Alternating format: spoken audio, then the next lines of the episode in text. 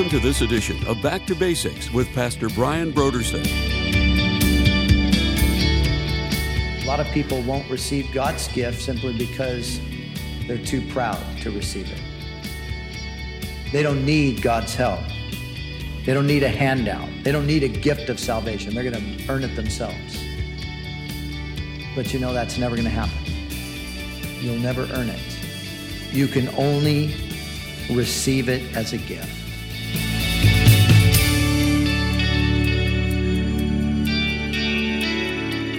Today on Back to Basics, Pastor Brian continues our special Christmas series. Join us as Pastor Brian concludes his teaching on John chapter 1 verses 1 and 14 in a message titled The Miracle of Christmas.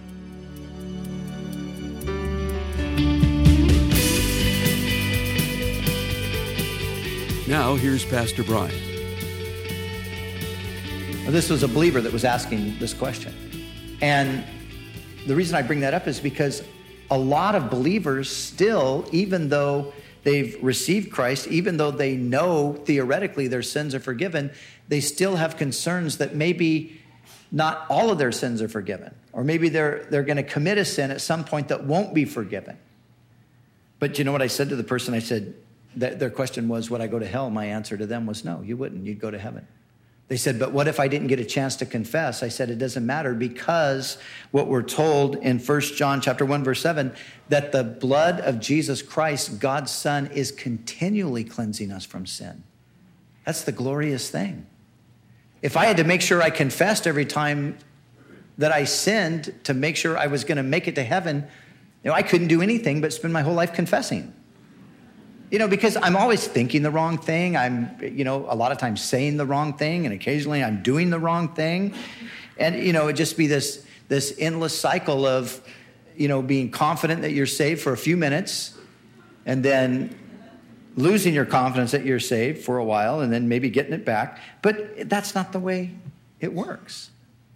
You see, Jesus brought forth the possibility of final atonement for sin, and he secured that for us in what he did on the cross. As Paul tells us, that it was for our iniquities that he was delivered up, and it was for our justification that he was raised up. And so we have this through the incarnation. We have this, this confidence that our sins are forgiven. It's a wonderful thing to be able to lie down at night and know that if you didn't wake up in the morning, you're going to go to heaven because the Lord's taking care of it. To know that all those things that you've done, whatever they might be, however seemingly minor or however heinous they might have been, to know that all of that has been taken care of. That's what Jesus secured. That is what was accomplished through the miracle of Christmas. But also, there has been brought to us through the miracle of Christmas a clear understanding of God's intention for man. Now, again, the relevance of this.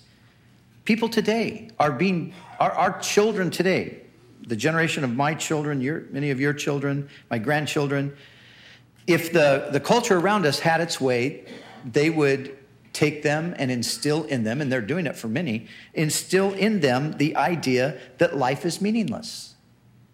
The dominant philosophy of the day is relativism, and relativism based on the pseudoscience of evolution.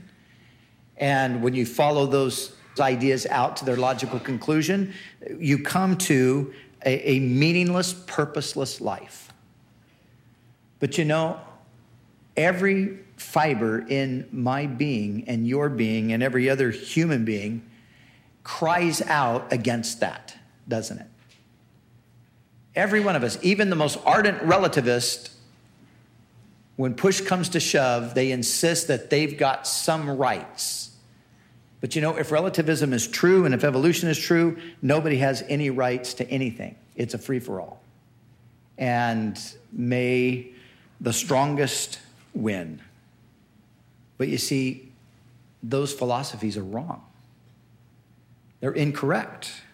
because life does have meaning, it does have purpose, and Jesus brought to us a clear understanding of God's intention for man. And what did he show us? Well, Jesus lived as the perfect man, and he is what we were intended to be and what we can become through the grace of God.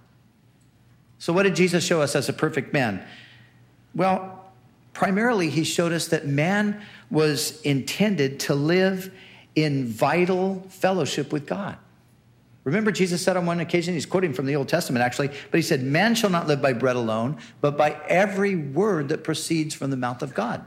Man was intended to live according to the word of God. Man was created to live in fellowship with God. Man was intended to live in a relationship with God. And it's only when we come into the relationship with God that we were created for that life finally makes any sense. And then we actually have purpose and we realize that, yeah, life does have meaning. You know, again, people today want to give the idea that, you know, if there's a God, then he's going to have authority over our lives and he's going to have control over our lives and we don't want anybody controlling us and we want to be completely autonomous and we want to do what we want. We don't want anybody infringing upon our rights or messing with our fun.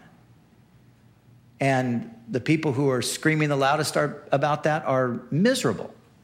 And they think that god wants to interfere with their fun. They're not having any fun. They're miserable if they be honest about it God doesn't want to wreck your fun. He wants to just simply save you from sin that will destroy you, and He wants to bless you and give you a good life.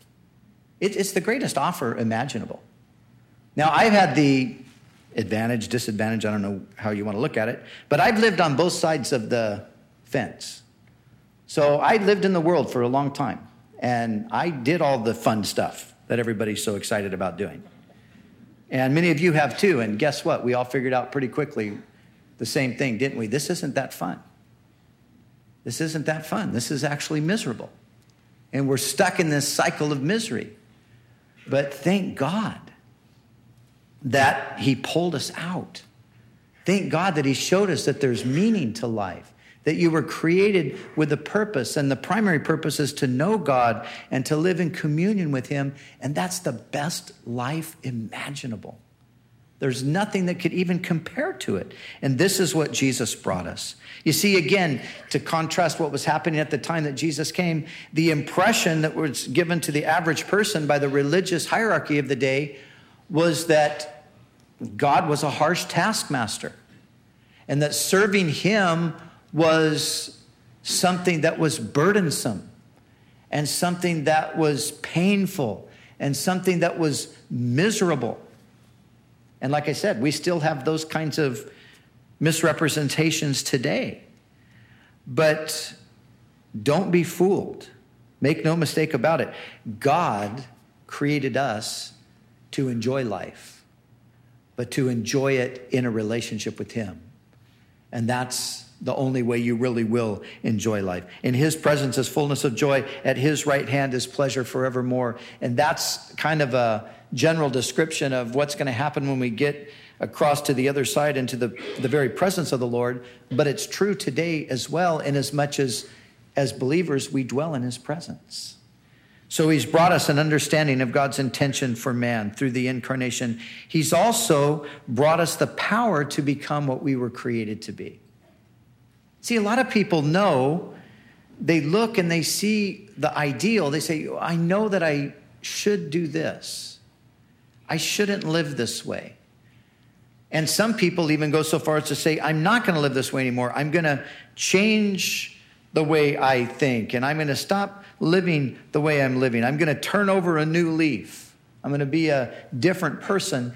And they set out to do that, and they find that it's not very long before they they trip up and they, they fall back into those same old patterns again. This is the dilemma that we have as human beings. We can see the ideal, and Paul describes it in Romans chapter 7. He said, That the good that I would to do, I do not do. The evil that I hate, I find myself doing it. See, it's the problem of sin in me God's standard is there. I see it. It's righteous. It's good. But I don't have the power to actually do it. But here's the wonderful thing about the incarnation Jesus comes and he gives us the power to do it. He gives us the power, and we read, as many as received him, to them he gave the power to become the children of God. You see, this is the beautiful thing. The problem is, I have a sinful nature. The problem is the law is spiritual and I am carnal. I'm sold under sin. But here's the solution God turns me into a spiritual person by putting his nature in me. So I become a partaker of the divine nature, and in becoming a partaker of the divine nature, I now have the ability to do the very thing that I want to do and should do, but formerly couldn't do because of my weakness in the flesh.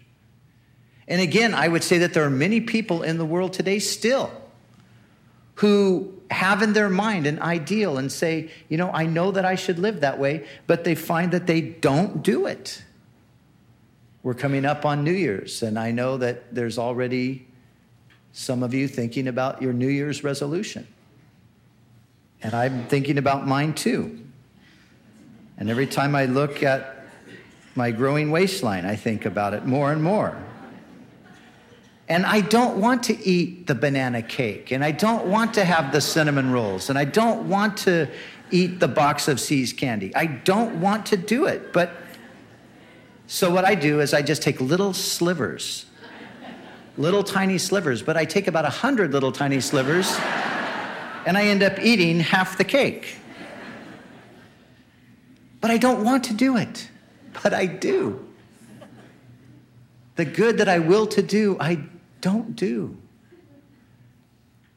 See, we, we all know that struggle.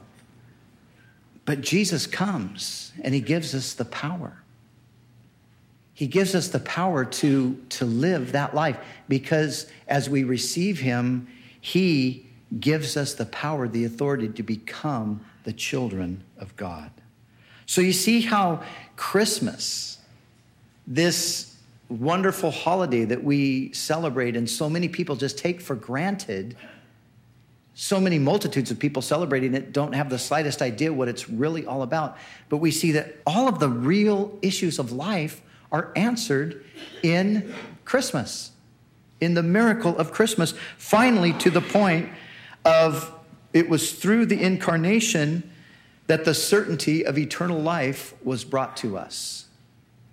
And Jesus said it For God so loved the world that he gave his only begotten Son, that whosoever believes in him would have everlasting life. The certainty, the guarantee.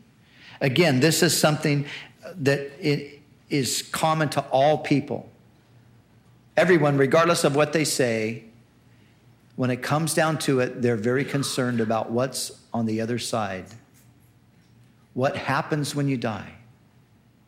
And did you know that there's no definitive answer to that question outside of the Bible? There's no absolute answer to that question. There's no authoritative answer to the question. There's no answer that has anything to back it up. But you see, the New Testament answers the question and it backs up the answer with the evidence. Jesus said, in a post resurrection appearance, I am he who was dead, and behold, I am alive forevermore, and I have the keys over death and the grave. Nobody else ever said anything like that. Jesus alone said that. I've had the opportunity in the past few weeks to do a, a fair number of funerals. I'm going to do one tomorrow as well. And I have to tell you, doing the funeral of a believer is it's an easy and a joyful thing to do. Because i can stand before that group of grieving people and i can give them 100% assurance that their loved one is in a better place. Now, you know, any funeral you go to, generally speaking, the preacher's going to tell you that the guy's in a better place, regardless of how he lived because that's just what you say.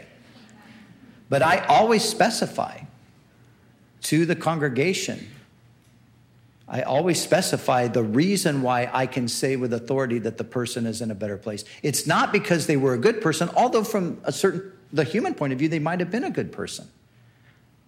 But no one's good enough to get into heaven.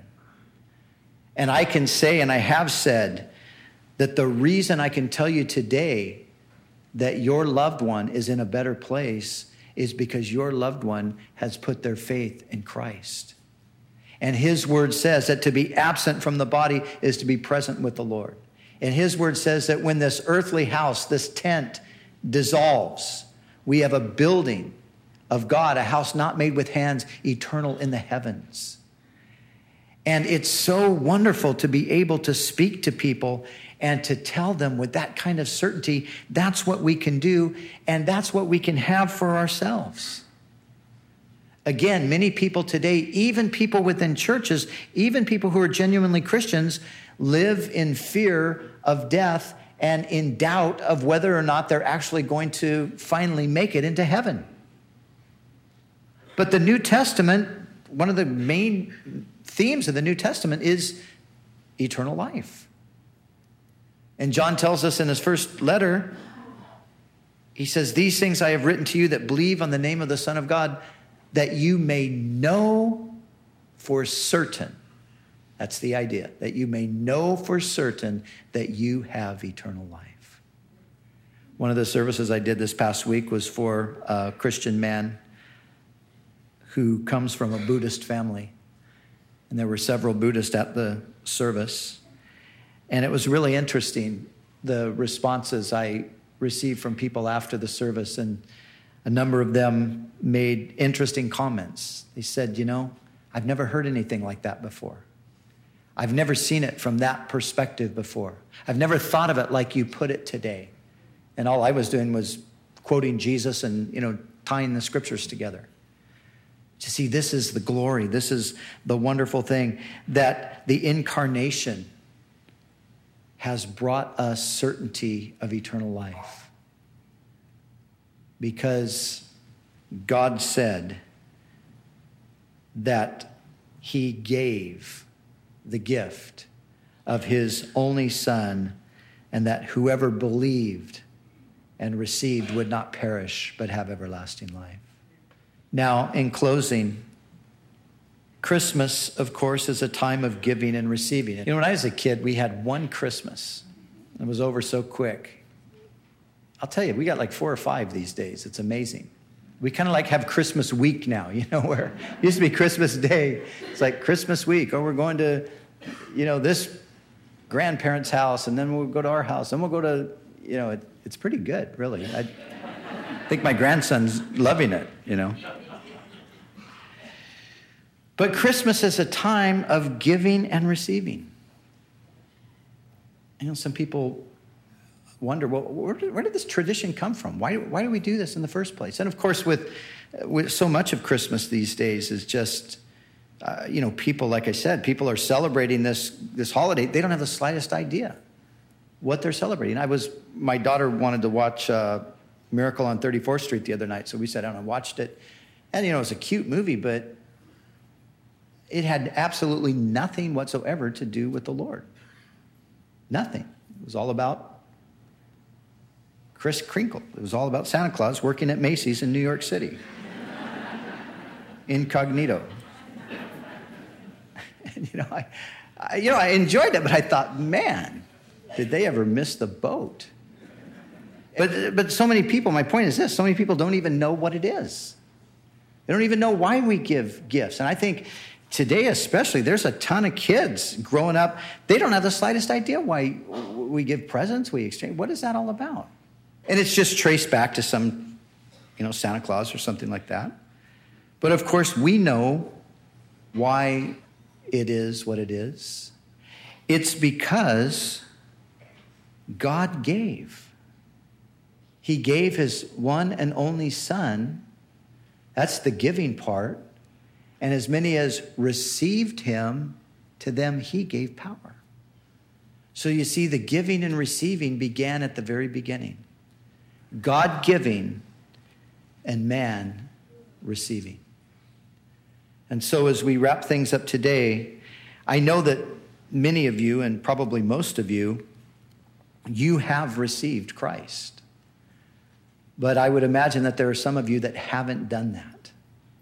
Just like many others who have sat in church services, maybe at a midnight mass or maybe at a, a Christmas Eve service or maybe just a traditional, you know, Sunday service heading into Christmas. Many people have sat in churches and listened to some sort of a message on the subject of Christmas, but never actually received the gift themselves. Don't let that be the case with you.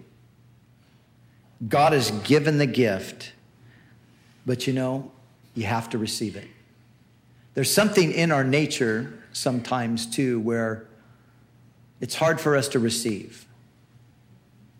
We don't want to hand out, you know, we don't want anybody thinking that we need anybody else's help.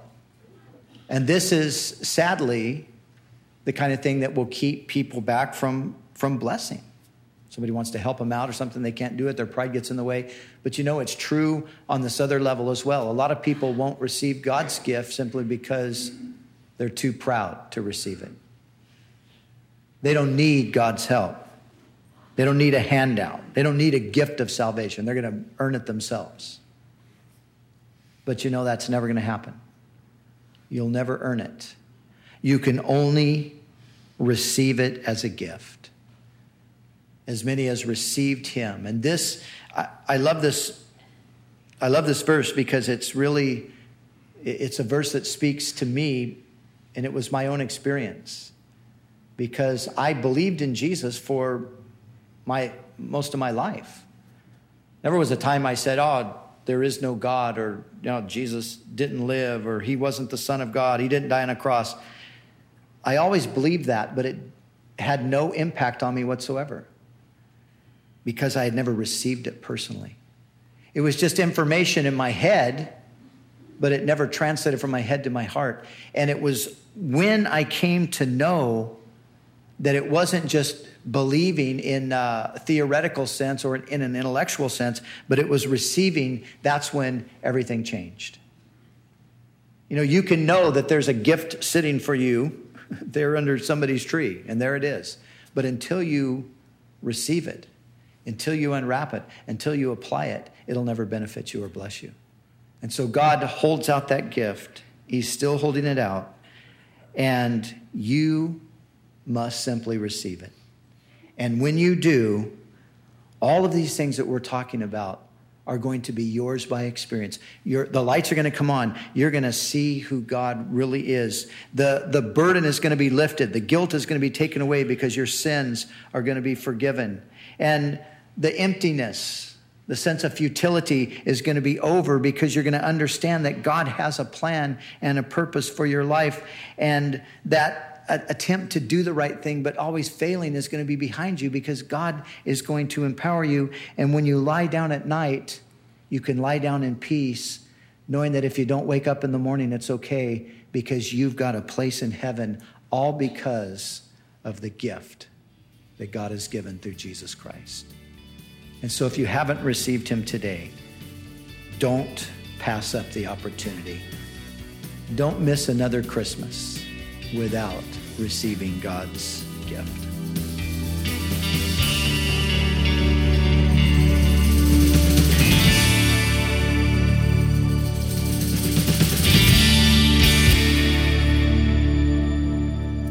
The month of December, Back to Basics Radio is offering a book titled Beautiful People Don't Just Happen How God Redeems Regret, Hurt, and Fear in the Making of Better Humans by Scott Sauls. Global mental health issues are on the rise. Over a billion people globally are living with anxiety or depression, especially among teens and young adults. Guilt and regret are becoming identity defining forces. So, how can we deal with this mental health crisis in our own lives and be a help in the lives of others? Well, in his book, Beautiful People Don't Just Happen, Scott Sauls presents a practical theology of suffering that will infuse your regret, hurt, and fear with a hope of gospel saturated meaning. This book will give you the practical insights needed to find purpose in your own regrets, hurts, and fears.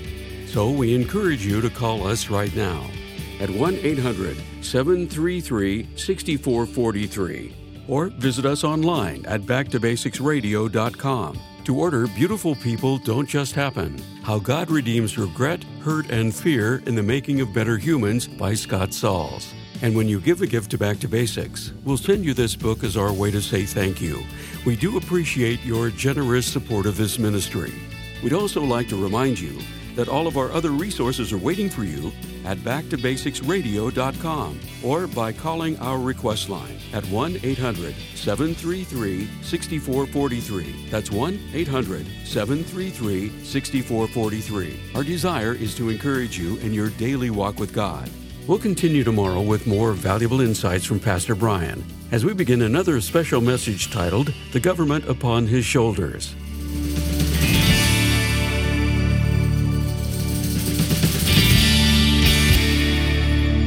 To Basics is the preaching and teaching ministry of Calvary Chapel, Costa Mesa, California.